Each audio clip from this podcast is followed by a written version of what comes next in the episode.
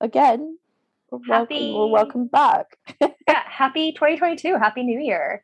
yeah, very exciting. I hope everyone's had a good start of the year. Yeah, hopefully um 2022 has not currently been like 2020 part 2. Uh, I've been Well, seeing lots of memes going around. I saw that too, yeah. with that. Um and I'm Megan. And I'm Ella, and this is Modern Medieval, the podcast. Yeah. So, as if you're regular quote unquote listener, we have been kind of on a holiday hiatus since early slash mid December. Though we did uh, pre record our little ghost story episode that was a bonus that released earlier this year. So, this is technically not the first time we're entering us. your ears Mhm. in the new year, but it's the first time we are recording and doing an official episode in the new year. Yeah, and what a way to start with a film. yeah, we wanted something kind of easy because, you know, as everyone does, your brain just shuts off mm-hmm. during the The holidays. holiday, yeah. So we were like, okay, let's do something that's like relatively easy. And so we did decided we're going to do The Last Duel, the Ridley Scott film that Yeah. stars Adam Driver, Matt Damon, and Jodie Comer with a small role also by Ben Affleck. And then some other people that you've seen around, Around. in films Yeah.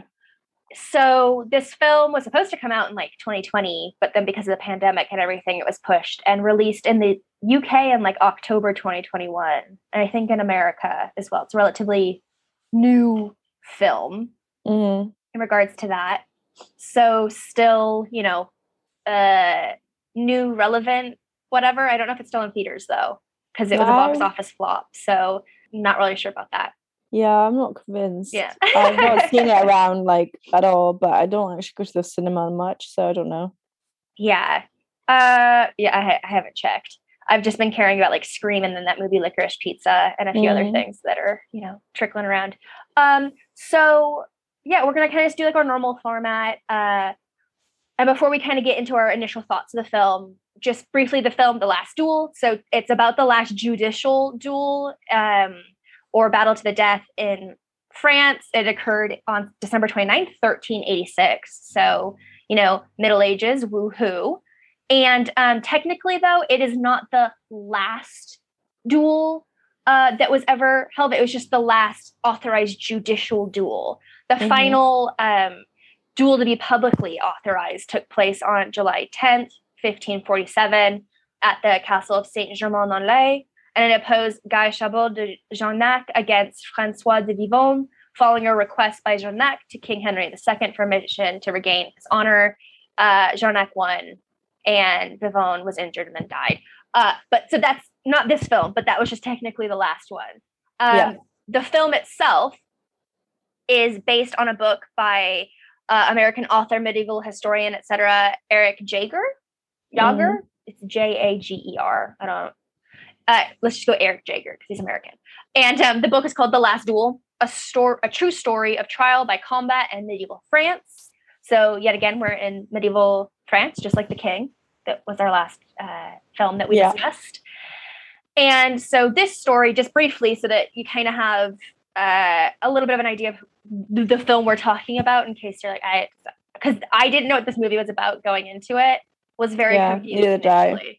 I yeah. thought, oh, Last Duel, this is going to be, uh, I don't know, your typical the fighting medieval film, which I mean it is, but it's also very different. We'll get into that. But this film and the, the book sto- that it's inspired by tells the story of the 29th December 1386 trial by combat, aka duel, hence the last Mhm. duel, uh, in which the Norman knight uh, Jean de Carouge, uh, who is Matt Damon, duels Squire Jacques Legris, Adam Driver. Carouge had accused Legris of raping his wife Marguerite de Carouge, uh, and her initial name was uh, so it's Née de uh, Thibouville, who, for political reasons, it's just important. Also, her Wikipedia page has like no info on her because she was a woman in the Middle Ages. So as Mm. much information about her as we can get, I think, is important. Um, but this rape that occurred some months before, while uh, He was out. yeah, he was out. I think this is when he was in like Scotland or something. Mhm. Um, so Carouge goes to King Charles the Sixth who is played by the actor that is like the male lead in End of the Fucking World. Yeah, so Which so was, like- fitting. Yeah, I like yeah. during the battle when he's like, yes, I was like this is because he's such a kind of awkward uh, he's figure. yeah, Um, weird looking. yeah, so it was yeah, good casting choice there. Um, so Carouge goes to the king and seeks an appeal uh, of the decision handed down by Count Pierre d'Alençon, who was like, "Oh, I like Legris. This, I'll just pass this. Whatever, it didn't happen. Like I trust him." And Carouge is like, "No, King Pierre, aka." So also Ben Affleck is Pierre, and his look is like platinum bleached colors, and I just. I called him Baby Mugatu, like from Mhm. Zoolander. So if I call him Mugatu casually, that's who that is. Uh, Mugatu likes Legris, so Mhm. I need a fair trial. And anyway, so in the Middle Ages, the idea was if you had a um, a duel, a trial by combat, God would choose the faithful as the winner. And so there Mhm. were really high stakes that we'll get into in this. So this whole film is about well, what happened, and it does what's called the Rashomon effect. So it's people telling the same series of events, but from their perspective. yeah. And so it's really interesting. So there's three parts to the film. The first part is Carouge. The second part is Legris. And the third part is Marguerite. Mhm. And then, you know, it all culminates in the last Mhm. duel. So that's not such a short, I'm sorry, beginning to that. But so Ello, thoughts, comments. Um, so I thought it was quite like very much the first two parts obviously were very male gazy.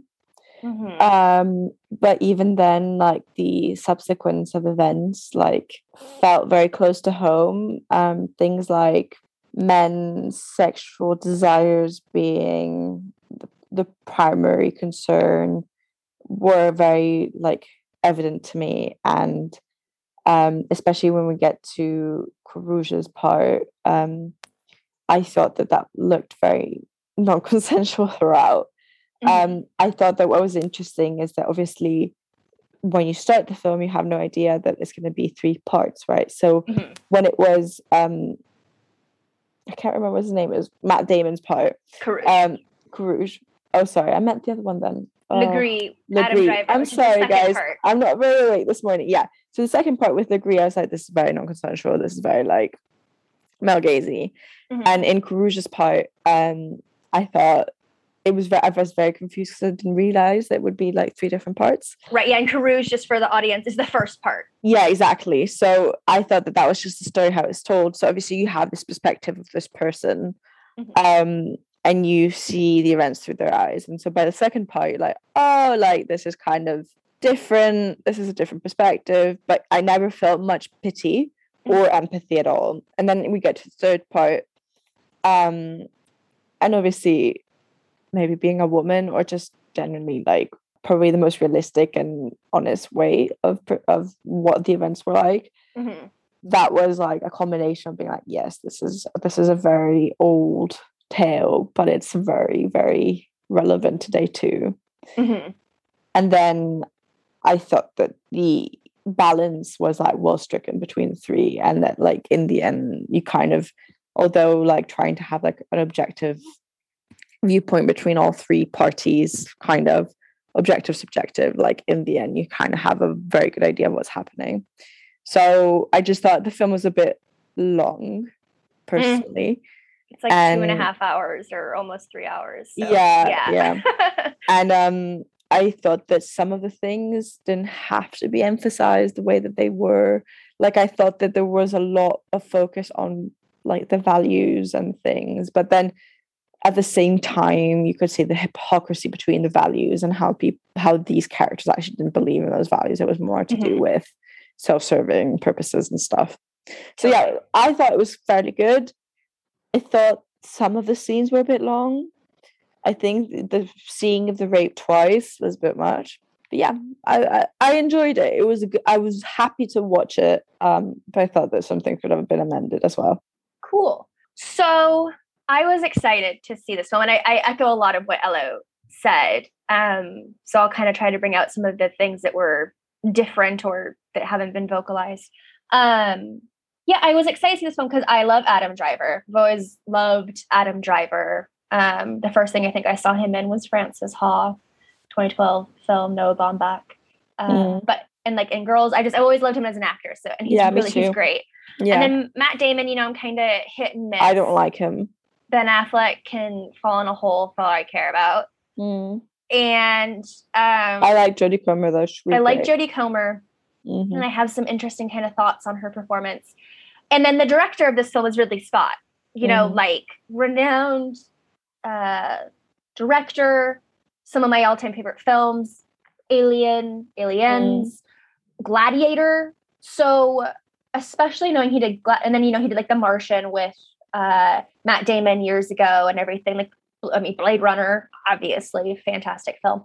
So I was really, I had high expectations going into this film, and re- because it's Ridley Scott, mm. and because of the content, you know, of battle and whatnot, I was like, oh, okay, well, he did Gladiator and knocked it out of the park. I think that every time I watch that film, it's, I think, fucking amazing and like hits home mm. hard.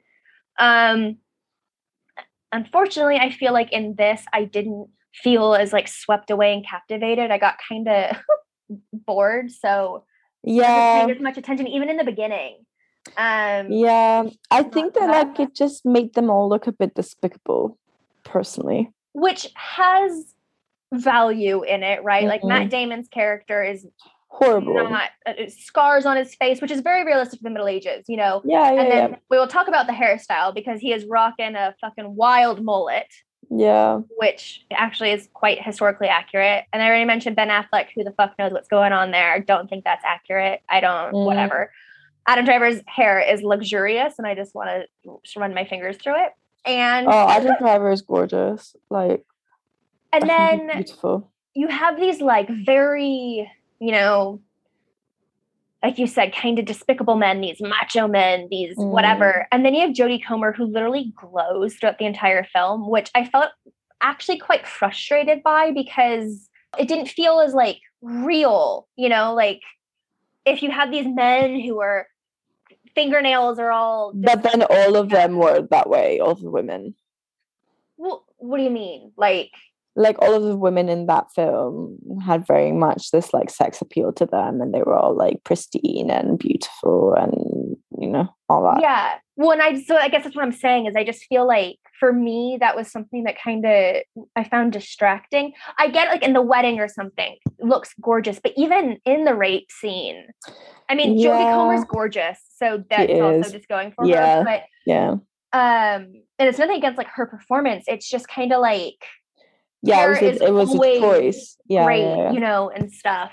So there was that, and then also the film's just it falls into the dark medieval trope. The tones are very gray and blue, and that's also kind of a Ridley Scott thing. I mean, like Blade Runner, Gladiator has some scenes like that, but in this, it's just really aggressive. Mm. And gets I find very tiring. Like if it's and then you're watching the same scenes over and over again, right? Because they're different perspectives. So yeah, I mean, I think that the three narratives, I really appreciated that approach. And um, I just um think they could have been shorter. I think especially Matt Damon's part could have been shorter. His was long. It like, was like he, an hour. Yeah, we like didn't need a that. Yeah. Um, I found Adam Driver's, you know, relatively amusing in a very dark, morbid way because you're. It was so much of men thinking that women are flirting with them and everything. Yeah. And well, like you can kind of I think it's so relevant because like this kind of behavior has dictated history forever. Mm-hmm. And it still dictates history. Yeah, exactly. And it's still part of your daily possible daily life, unfortunately yeah i thought what was interesting though is that like the difference in perspective is that this woman was appealing not only for her looks but for her intelligence which he mm-hmm. tried to dominate and so the whole scene was just bizarre like it was just but i thought that the most interesting scene was between him and ben affleck where he was like oh i obviously couldn't have possibly raped her like she resisted but that's just what women do mm-hmm. i thought that was quite like that was so poignant to today, like to today's way that unfortunately yeah. we still think. like no means yes. Yes, exactly. Or like, no, but she she really wanted me anyway, like even if she didn't Yeah. say so. Um, so two things out of that. One, I think it's interesting that you said he dominated the conversation when he's talking to Marguerite Mm, at the I don't know what it is, like festival or something, eating food. yeah. Because I, I mean, he was dominating the conversation, but I felt like he was just trying to impress her because he knew she spoke many languages and read books. And I felt like he was more trying to uh not dominate, but like fluff his peacock feathers, if you will. Fair. Um, yeah. But that was just the way I read it. I didn't that scene. I actually felt like, oh, he's actually just like we're equivalents, which I found really interesting. I think that even though he's the most problematic character, I mean, Ben or uh, Carouge's character, Matt Damon's, is very very problematic. He's more I hate him. brutish. Like, Yeah, I I- was I just just no like, oh come on. Yeah, no, I, I, like when I got to Marguerite's part, because in the first part you kind of have this thing where he's like, oh, like, you know, everything's gone wrong for me. he's the underdog. Yeah, exactly. And then you get to Legris's part, and you're like, no, actually, he's a bit of a dick. And then you get to Marguerite's part, and you're like, yeah, absolutely, like I fucking Yeah. hate you. You can go down a hole for all I care. Petulant whining baby. Yeah. Um, so yeah, I just I found Legris's part so fascinating because he was known as like a womanizer, and that's not something that he was ashamed of. ashamed of, but he was also a hard worker. You Mm. know, like um one of the other scenes where uh Mugatu, aka Ben Affleck, walked in Mm. and was like drunk and he's like, stop counting and doing the things and um Legris is like, no, I work better alone. I'm Mm. you know, abacusing or whatever. And I just felt that scene. I don't know. I feel like he was. I don't know. Legris, I think they did a really good job making it complicated. Not saying the rape's okay, but No, but it, but it, so but it, self-deluded. yeah, like it was clearly how to put it. Like I feel like in a context where that was just the norm, Mhm. He just couldn't conceive that he'd done something wrong.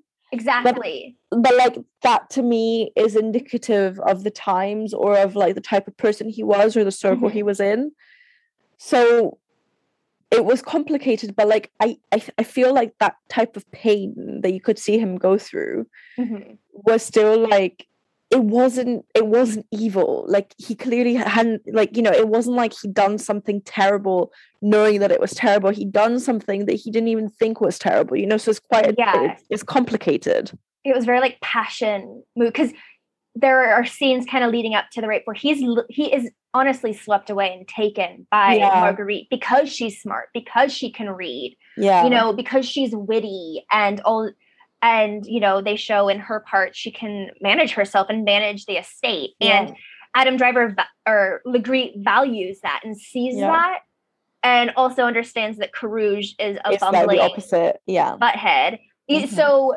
Legris is frustratingly placed in this kind of almost like anti-hero position because yeah. you don't want to root for him. no like you don't want to root for him the final duel, and we'll get to that, you know, at the end. But during the duel, I was like, "Who am I rooting for?" yeah Because and that to be fair, I was really rooting good. for her. I was just rooting for her. I was like, these two men are disgusting. Like they can go die. Don't really Well, care. frustratingly, by rooting for her, you are by extension rooting for For Carouge. Carouge, yeah, of course, because otherwise she would have died because she would have been Yeah, and we'll get to that because the whole fucking that's Yeah. yeah. there's a lot of things that are just There's like, one thing I didn't really like about the film, which was Mhm. the final scene, because obviously, spoiler, um, she lives because Carouge wins.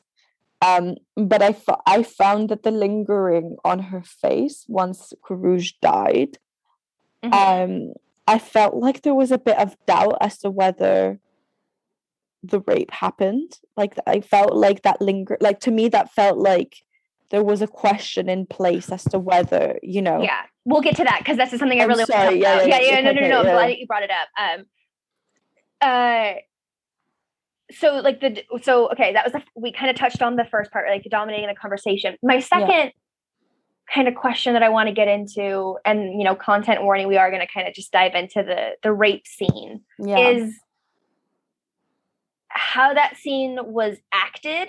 So briefly before we dive in, um, that scene was only filmed once. Ridley Scott made sure that he had a bunch of different cameras so that yeah, he could so get have to do this twice. Yeah, yeah, because it's um, traumatizing. traumatizing. I felt like such an asshole because all rape is upsetting, but being the horror fan that I am and like having watched I Spit on Your Grave numerous times for articles and stuff like that, Mm, um I didn't find it as uh violent. Yeah or like beastly which i guess is kind of a good thing. I, I feel like that might be like a testament to it was done well for an audience that maybe didn't know they were going in to see a rape scene.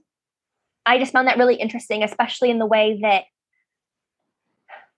we talked about adam driver. It felt very real, right? Like it felt like that could happen. yeah i mean it wasn't yeah exactly. I think that's like it didn't i think that you know sometimes we have this perception of rape that it's super overtly violent and like but super monstrous. And it's Yeah. monstrous but yeah it's it but can be- it's but it's a pain that's that obviously in a way that i don't believe this but people think that it's open to interpretation right? Right. Which is why like it was it was interesting. I found that scene very yeah so go into it Yeah, and i'll, and I'll no, comment. Yeah i mean it's very harrowing and don't please don't be like oh my god megan does like it's a No, no, no. violation and it's horrible. I just found it really interesting because i didn't realize how uh fucking violent the the and sensational i guess the scenes that i had previously watched were. Like i knew oh it's a horror film. I know these things. Like I, jennifer or i spit on your grave is like very well known for being like people turn it off and stuff. Yeah. uh it was just a really it was a weird uh reckoning or awakening for me in that moment anyway so yeah so they filmed the scene once and i just the dialogue because you know it's the same scene but different perspectives we know that adam driver's part right when he goes in as legris he's very much like i love I love you. And when she he's like spins her around and she's saying no, but it's kind of like, oh, but I'm playing around, you know? And um yeah the difference in volumes between the two scenes is insane yeah, and like he takes her to the bed, um, which she's like trying to run to, and he straddles her, and you know, she's like, no, please don't. And uh then he flips her over so that she's on her stomach with her legs kind of on like a, I don't know, ottoman beneath the Mm, bed. maybe they and- preyed on that maybe or yeah i don't it, it's just one of those kind of like and yet proceeds to um violate her from behind Mhm. and it's actually quite quick maybe 30 seconds the Yeah. act itself um and then you know he takes a brief moment right because he loves I'm- her loves loves her Yeah. needs her and then he's like don't, don't, feel anyone. guilty because Yeah. you enjoyed it. Don't tell anyone your husband will kill you. Mm. And all these things and leaves. So that's his end, right? Like we already we get the perspective on that one. But Marguerite's perspective, I want to hear your thoughts first, Ella, on kind of Okay, so I thought it was really interesting because I think that there's some like there was something quite realistic between the two portrayals in that like his perception was that she was enjoying it. Mhm. Um and she wasn't fleeing and she wasn't like she she didn't feel comfortable like it was clearly like if he were to like question himself probably would have thought that she wasn't into it at all. Mhm. but like it didn't sound as horrible. Whereas her part like there's a lot of close-ups to her face. There's a lot of Mhm. screaming. There's a lot of please no please stop. Please don't do this. Don't go there. Like let's like please just leave me alone. Please leave. Like you know that kind of thing. There's no seduction. Mhm. it's just violence. Yeah. And i thought that that was like realistically that's probably how it does happen Yeah. Um, and for our audience who don't know, a vast majority of rapes are um, enacted by either family members or someone that is like a close friend or Mm. relative. Um, so yeah, again, it's not always like Leatherface coming at you, you know, or some random hood look like yeah just it does happen but it doesn't happen that often right or as like often like there are different if something is violent that doesn't mean that um, eye blood vessels are popping and people are losing their voice from screaming and everything. Like violence can also be very internal and like personal, but it's still a violation. Um, the film Violation does a great example of this, where a um, woman is raped by her sister's husband, like in the morning. He just they wake up after drinking a lot in the morning and had fallen asleep by the fire, and she wakes up to him like coming at yeah. her, and she just kind of shuts down, you know. Yeah. And the whole and then you know it becomes a revenge film, and she ends up killing him. Spoiler. Also, something that um, is kind of it's not tricky because of course I believe murder, I believe the victim. Yeah. So the film really hits on this nail on the head really hard and it is historically accurate. In the Middle Ages, there oh was oh a belief that uh, a woman could and man could not conceive unless they both achieve climax or orgasm at the same time. So there was mm-hmm. this idea that a woman had to achieve pleasure. Mm-hmm. Does that mean that the men actually cared and like you know no. uh went downtown? No. So not much has changed there in, in regards to today but it was this idea that that um the mutual like joy factor was what enabled the Conception. eggs to come together. So by the time of the that the rape occurs uh, marguerite and carouge had been married for about six years and so he was also like 50 when they got married and she was i think uh people live that long? 20 yeah. So a lot of the mortality rate in the middle ages and everything children, right? the reason why yeah. it's so low is because children died yeah. in the first year yeah, of course yeah. Um but so for six years they've been trying to conceive and it wasn't working and we see definitely see a scene, some scenes um, from Carouge and then from Marguerite's perspective where I mean, have these horrible sex. it's like, so bad. Uh, He's just thrusting and grunting. it was a solitary act, but also like I think the most cruel scene, in my opinion, is um from when you get to when she when she when he comes back and from her perspective and she tells him about the rape. Oh yeah. The scene I have a note for this. Where oh, they're in God. front of the fire and he basically tries to trans strangle her and say like, "Oh, you lying bitch." Yeah, and, well, and then he forces her to have sex with him, and I was like, "But before that, yeah, he says, and it's probably the best line delivery by Matt Damon in the film, but also the most infuriating because she's like, you know, talking to him, and he screams, "Can this guy do no evil to me?" Yeah, I know. And I was like, I know. James and I were just like, what the hell? Like, what? Of course, it has nothing to do with, with you. her because, and they talk about this. Women, the the fact that Legris raped Marguerite meant that he was doing a personal attack on Carouge, yeah. and that was how it was like understood in the Middle Ages. Unfortunately, women mm. were primarily Possession. property. Yeah. As we've talked in previous episodes and will in the future, this is not always the case, but it was dominant enough to where but yeah, where I was like, you are taking the largest violation of your wife, who you purport to love, body, and stripping that from her and placing it on yourself. Mm. You whiny, petulant piss baby. Yeah. So, and then he's like, I have to do a battle to the death. I have to duel. And she's like, Is there not another way? Like this, you know, nothing to do with you. Can't like I want you to support me, but let's do this in a way that doesn't result in in death. And yeah, he just spirals out of control. And she, you know, towards the end yeah. says like, "Is it about what you like your image?" And it's not about me. And I was like, oh, "Yes, Marguerite, go." But also, I thought that like also because he he accepted to do this duel with the idea because he was like, "Oh, but I'm doing this for you," and she was like, "No, you're not. You're doing this for yourself." And also, you didn't tell me that by doing this, if you lost, then I would be killed. Yeah. So like, yeah.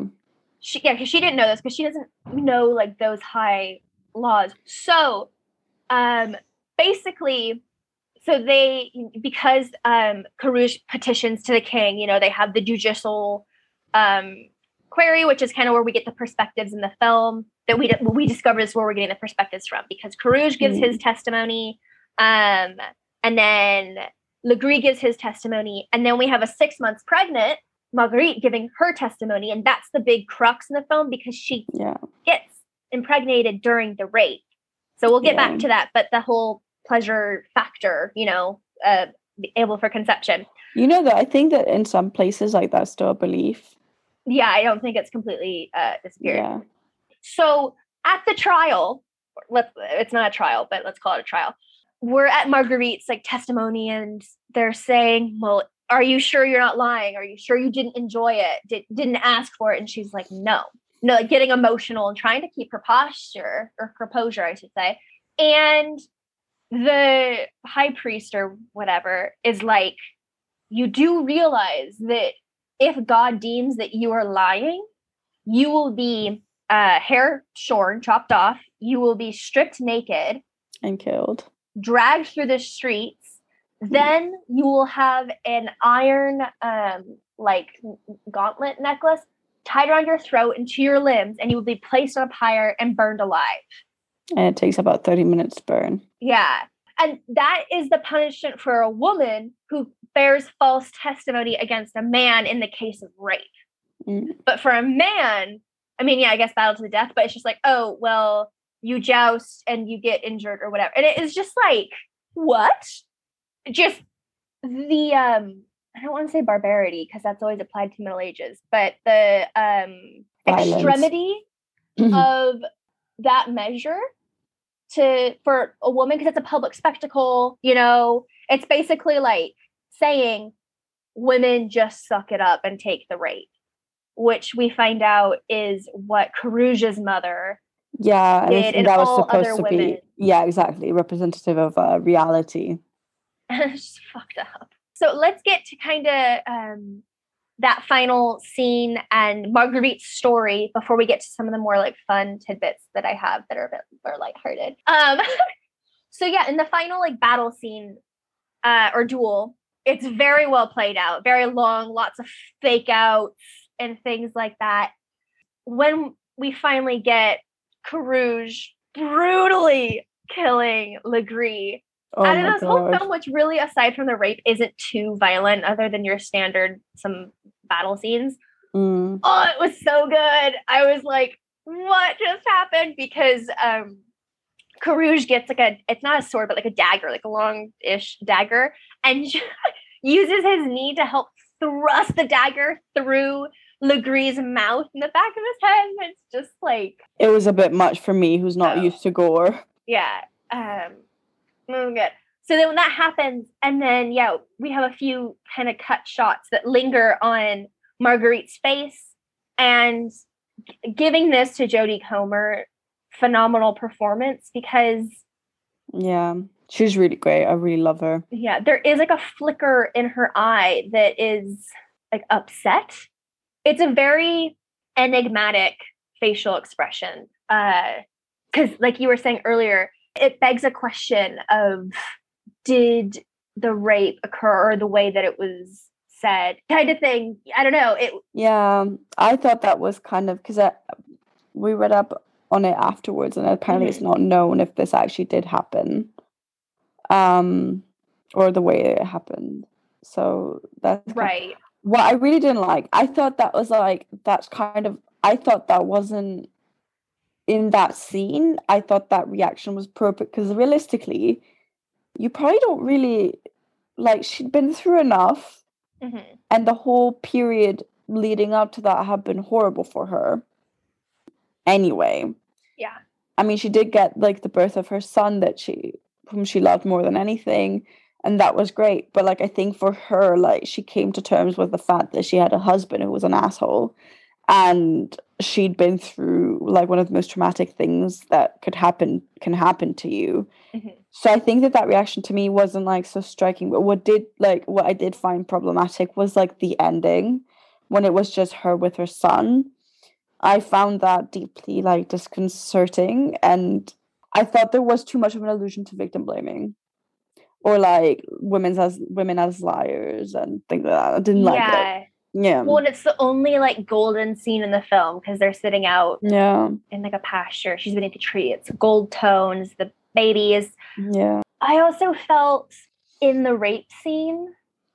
So the build up to her perspective, of the rape scene is that sex with Carrouge sucks. Horrible. Horrible. Didn't like it. He was Okay. an asshole to her. and yeah, she has to lie about the fact that she um has pleasure or what they call uh, le petit mort, the small death, which is uh, Mhm. actually was not applied to orgasms until 1852.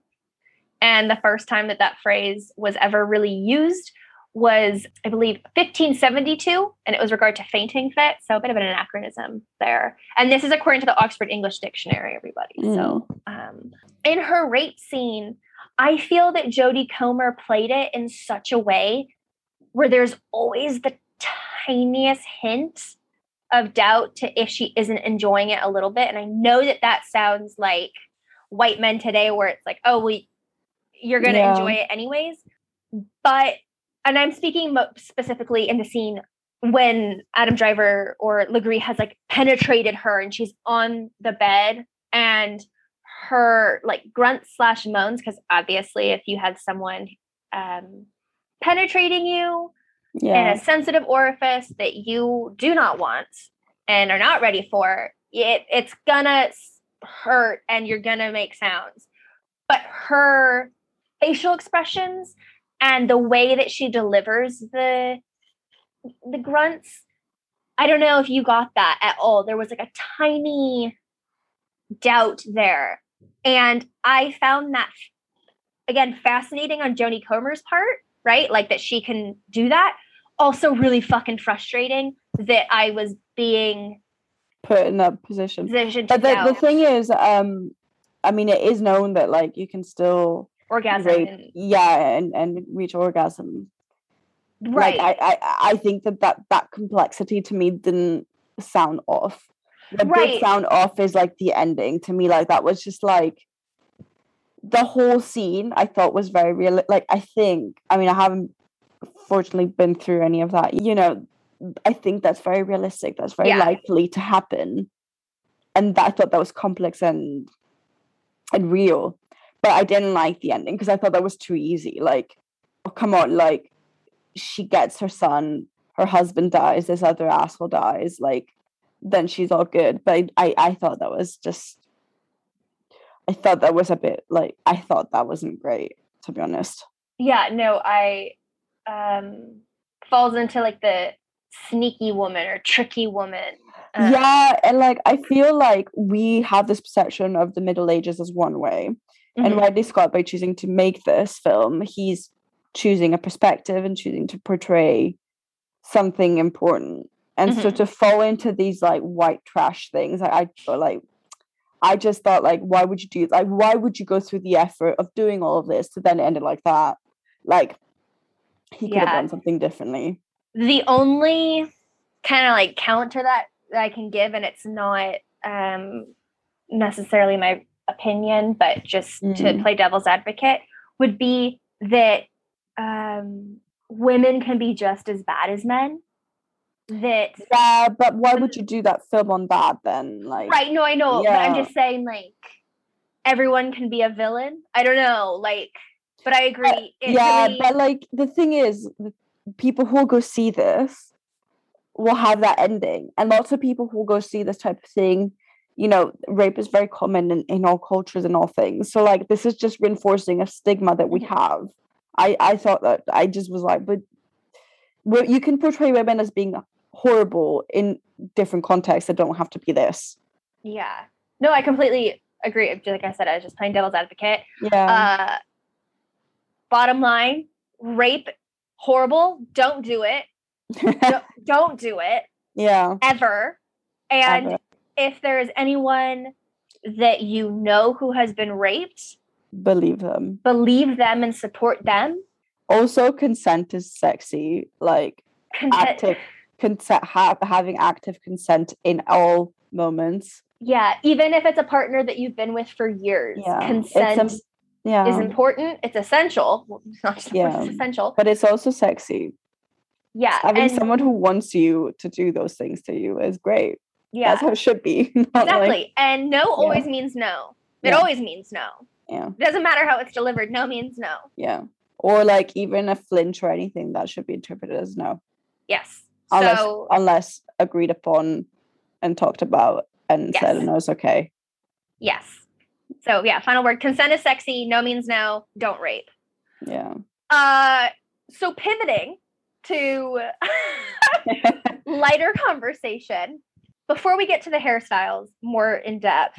Uh two things. Jodie Comer is left-handed. Did you notice that in the scene with the ledgers when she's talking to the farmers and collecting? I didn't, but I think that's because I'm left-handed, so I didn't notice it. Oh, yeah, Um, that would have been very problematic. Yeah, very problematic. Uh, so a Oh, little like God. anachronism kind of thing there because uh, Yeah, that would have Satan or the bad. devil is assumed to be Mm. left-handed. All evil comes, you know.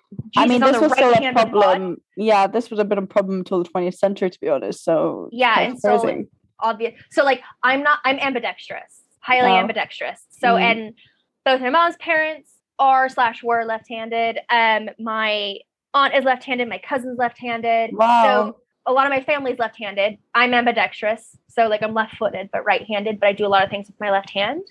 Like eat and brush my teeth and stuff. But I'm also just it's one of these things I've talked to like my therapist about it because I just notice it.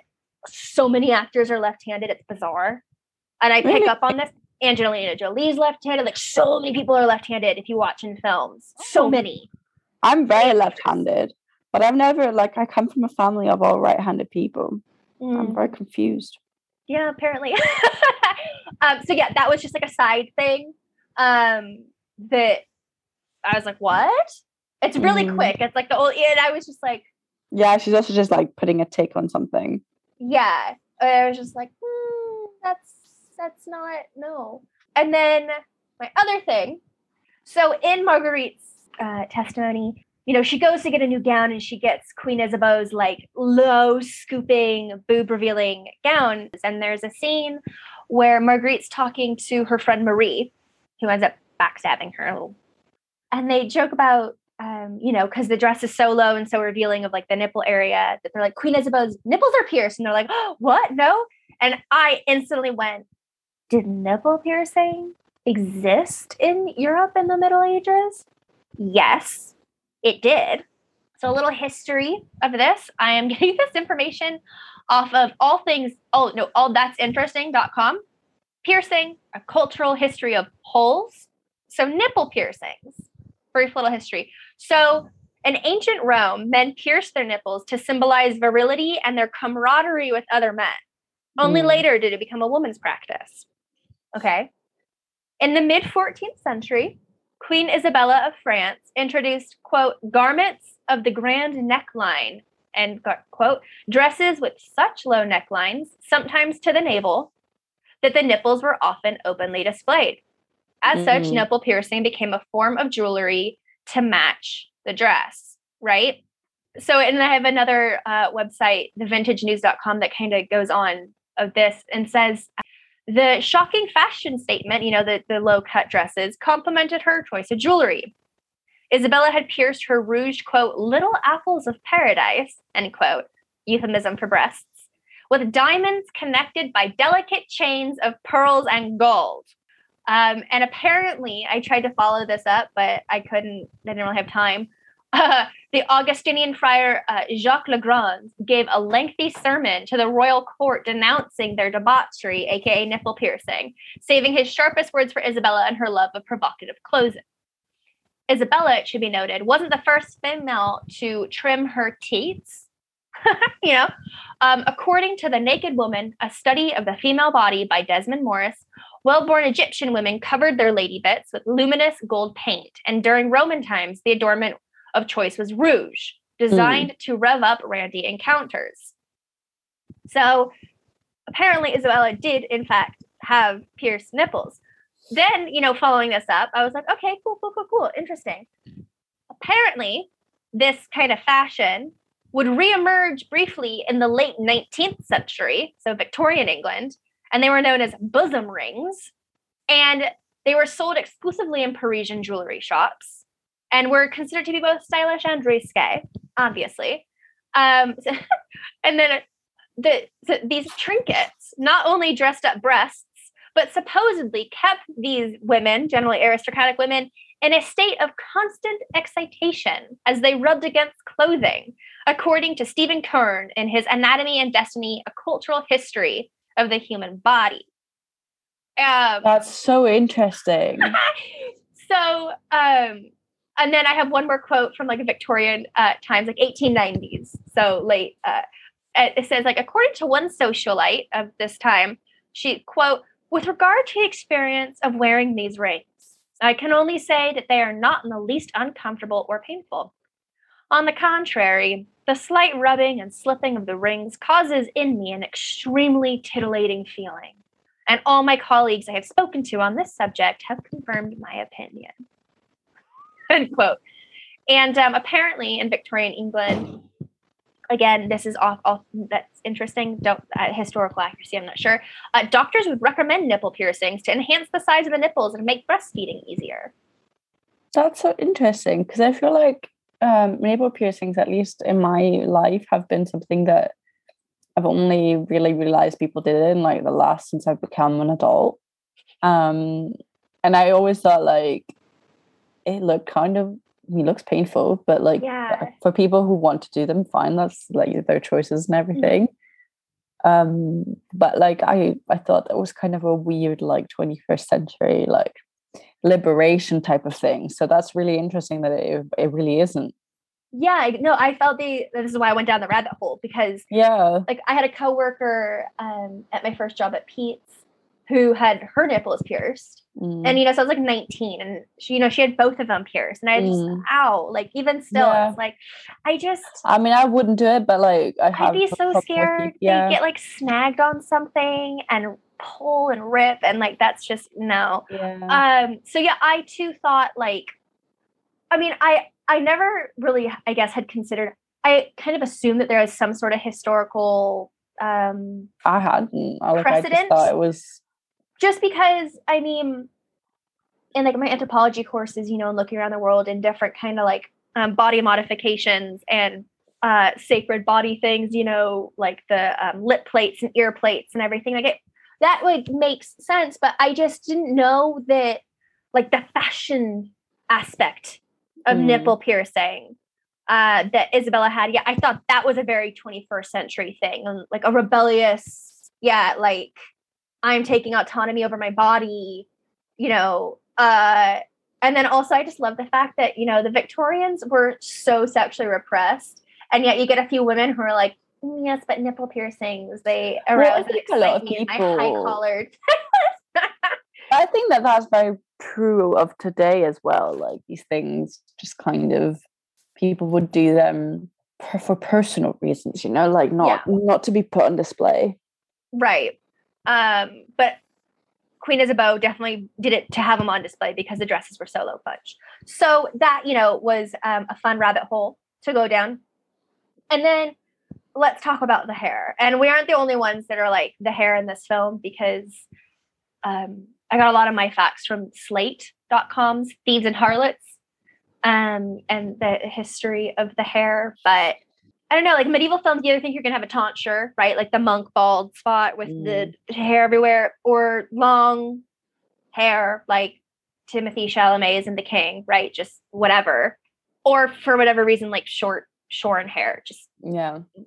Uh, but yeah, in this film, you know, we've got bleached blonde short hair and goatee, uh, the Mugatu look on Ben Affleck we have got long, lustrous locks mm. on mm. Adam Driver as Legris. And then we have one of the most intense mullets I've seen in recent history on Matt Damon's Carrouge. Mm. Uh, very short on the top. Sides are shaved, shorn, and then the back, you know, goes into whatever. And apparently, there is like historical precedent for this. So it's not just a wild Ridley Scott choice. Um, so, according to Slate.com, um, in an article by Sarah McDougal and David Perry, In the 12th century, the often cranky English monk, historian, and part time fashion critic or Orderic Vitalis issued two laments about the hairstyles of elite Norman noblemen. One set, he moaned, quote, parted their hair from the crown of the head to the forehead, grew long and luxurious locks like women, end quote. So this mm. is our Legris. The others, Vitalis groaned, quote, shave the front part of their head, like thieves, and let their hair grow very long in the back like harlots end quote so also just like thieves and heart like it's just that's intense all around i mean Orderic Vitalis i've heard that name before it has you know trickled around um but what, what did you have any like thoughts on the hair because I half the time saw Matt Damon as a, a talking mullet, also just because I didn't care for his character. So that was, that was I thought it looked weird. Like I just think that I was very impressed by the women's hairdos. Oh, um, so in, elaborate. Yeah. yeah. And I also thought the fact that their hair was that long that was probably very unrealistic, to be honest. But I mean, yeah. that's me. Um, but like Adam Driver's hair, like he often has that hair that way. So I thought that was just like the actor wasn't willing to cut his hair that short. That's my theory. Um, and Matt Damon, like, I just thought he was kind of ridiculous anyway. So I didn't really think much about the hair, but it did look kind of ridiculous anyway. So so yeah, Marguerite's hair also is the most versatile. We have long, free flowing hair. We have crazy beaded, uh, bepearled, braided hair that's long into her. Apparently, that's like a, the the braided hair is like how noble women wore their hair because you could have mm. someone do it for you mm-hmm. in that elaborate way, which makes sense. And also, it's golden and blonde, so it's yeah, it's beautiful. You know, ideal ideal medieval female beauty and arguably mm. even today. I mean, a lot of the um, women in romances had like long blonde hair. It's very much mm-hmm. um, desired. And yeah, it just, I don't know, the hair was such an interesting thing to be like, so it's almost like a character itself in the film, mm-hmm. but in a way that I found kind of sometimes distracting. I don't know. Yeah. yeah, as a whole, uh, we just had to talk about the hair. And yeah, so again, Matt Damon's hair, the mullet. So the term mullet wasn't necessarily used in the Middle Ages. Um, that is, I think, a more modern phrase. But um, in England, there was a style that came from Ireland called the Culan. So in 1297, mm. the British Parliament actually condemned, quote, the degenerate English of modern times who wear Irish clothes, have their heads half shaved, and grow their hair long at the back, calling this Culan, making themselves like the Irish in clothing and appearance. And the word Culan comes from the Old Irish word col, which means back of the head. Mm-hmm. Um, and as historian Robert Bartlett explains, the adoption of this hairstyle among English settlers in Ireland, so uh, yes, British colonialism, even in the 13th century, everyone, made it hard to tell the, the British settlers apart from the Irish population.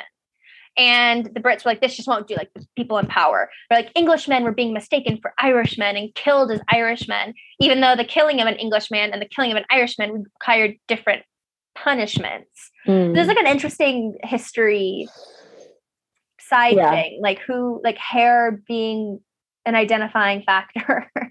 um was there anything else that we haven't really um talked about that stood out to you or you wanted to mention? No, I think I've mentioned all the things I wanted to mention for this one. Yeah, same.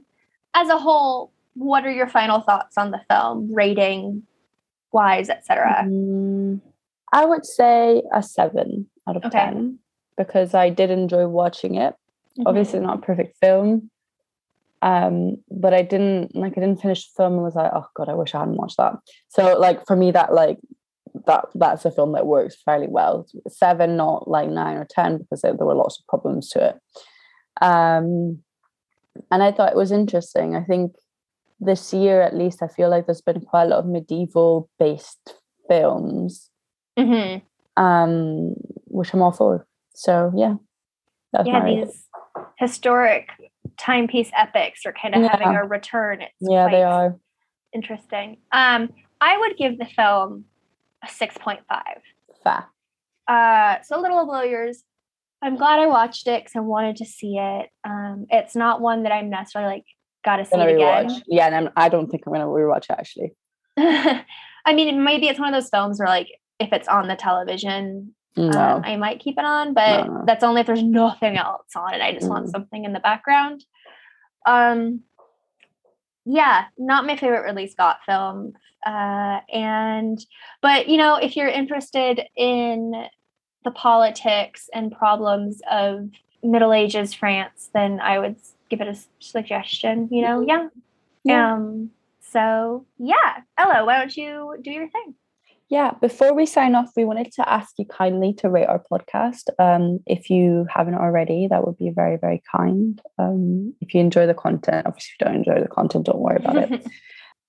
yeah, so please find us on Apple Podcasts, Spotify, YouTube, Amazon, basically anywhere you really want to listen to podcasts, you will find us. Um, we're on YouTube as well. Just type Modern Medieval Podcast. Uh, if you want to interact with us, please know that we are on social media. We've got an Instagram. Our handle is podcast.modern.medieval. We are on email. It's modern modern.medieval.podcast at gmail.com. We've got a Facebook group and a Facebook page. It's um, Modern Medieval Podcast. And finally, we've got a Twitter page. Yeah, you can find us on our Twitter at medieval underscore modern. That's our handle. And also, uh, just to clarify, uh, with what Ella was saying, it's Spotify has the new feature mm-hmm. that allows you to rate us. So I mean, rate us wherever, but Spotify's is new. So the more we get now, the like better it makes us yeah. look.